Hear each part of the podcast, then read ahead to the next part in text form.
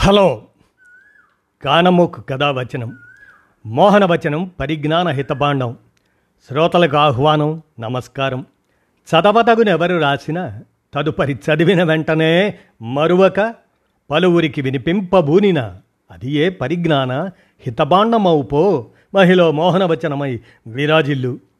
పరిజ్ఞాన హితబాండం లక్ష్యం ప్రతివారీ సమాచార హక్కు ఆస్ఫూర్తితోనే ఇప్పుడు డాక్టర్ ప్రతిభాలక్ష్మి విరచిత సమాచారం జ్వరం అనేటువంటి అంశాన్ని మీ కానమోకు కథ వచ్చిన శ్రోతలకు మీ కానమోకు స్వరంలో ఇప్పుడు వినిపిస్తాను. వినండి. జ్వరం డాక్టర్ ప్రతిభాలక్ష్మి విరచిత వైద్య సమాచారం. ఇక వినండి.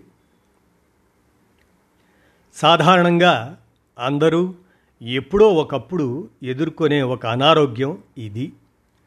పూట పూటకు జ్వరం కొలుచుకొని మాకు పంపుతూ కంగారు పడే వారిని మేము తరచూ చూస్తూ ఉంటాం.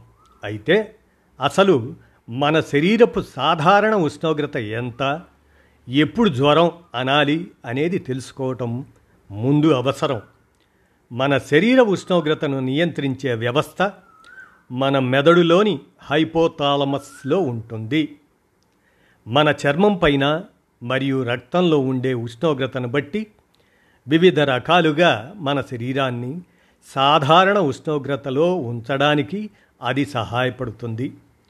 చలి ఎక్కువగా ఉన్నప్పుడు వణకడం అనేది ఉష్ణోగ్రతను పెంచడానికి అలాగే ఉష్ణోగ్రత ఎక్కువ ఉన్నప్పుడు చెమటలు పట్టడం అనేది ఉష్ణోగ్రతను తగ్గించడానికి మన శరీరంలో ఉండే ఒక రక్షణ ప్రక్రియ. సర్వకాల సర్వావస్థల్లోనూ ఎవరికైనా ఉష్ణోగ్రత తొంభై ఎనిమిది పాయింట్ మూడు ఫారిన్ డిగ్రీస్ కన్నా ఎక్కువ ఉంటే జ్వరం అని అందరూ అనుకుంటారు. కానీ నిజానికి అది అంత తేలిక కాదు. శరీర ఉష్ణోగ్రత అనేది ఆ వ్యక్తి వయస్సు లింగం రోజువారీ జీవితం కొలిచిన స్థలం కొలిచిన సమయం వాతావరణం కాలం ఇటువంటి అనేక విషయాల మీద ఆధారపడి ఉంటుంది. మన శరీర ఉష్ణోగ్రత అతి తక్కువగా ఉండేది ఉదయం ఆరు గంటలకు. అత్యంత అధికంగా ఉండేది సాయంత్రం నాలుగు నుంచి ఆరు గంటల మధ్య. అందుకే ఉదయం తొంభై ఎనిమిది పాయింట్ తొమ్మిది ఫారెన్ హీట్ కన్నా ఎక్కువ ఉంటే అలాగే సాయంత్రం తొంభై తొమ్మిది పాయింట్ తొమ్మిది ఫారిన్ హీట్ కన్నా ఎక్కువ ఉంటే అప్పుడు మాత్రమే జ్వరం అని అనగలం. మహిళల్లో ఋతుక్రమాన్ని బట్టి కూడా ఉష్ణోగ్రత మారుతుంది. నెలసరి మొదలైన మొదటి రెండు వారాల కన్నా నెలసరి రావడానికి ముందు ఉండే రెండు వారాల శరీర ఉష్ణోగ్రత సున్నా పాయింట్ తొమ్మిది ఫారెన్ హీట్ అధికంగా ఉంటుంది.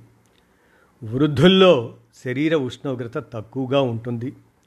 మరియు ఏదైనా ఇన్ఫెక్షన్ కలిగినప్పటికీ ఎక్కువగా పెరగకపోవచ్చును.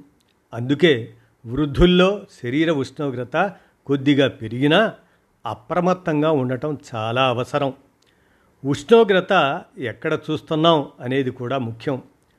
నోట్లో థర్మామీటర్ పెట్టి చూసే ఉష్ణోగ్రత సగటున తొంభై ఎనిమిది పాయింట్ ఆరు ఫారెన్ హీట్ ఉంటుంది. నోటితో ఊపిరి తీసుకునే వారికి అది ఇంకా తక్కువగా ఉండవచ్చును.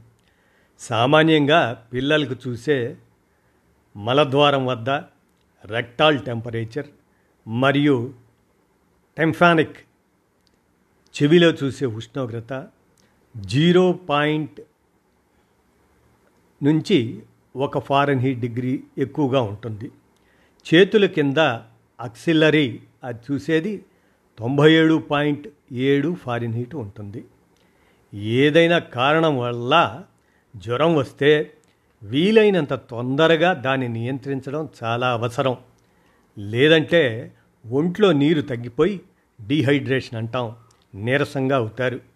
ఎన్ని గంటలు అధిక ఉష్ణోగ్రతతో ఉంటారో అంతకు రెట్టింపు సమయం కోలుకోవడానికి పడుతుంది.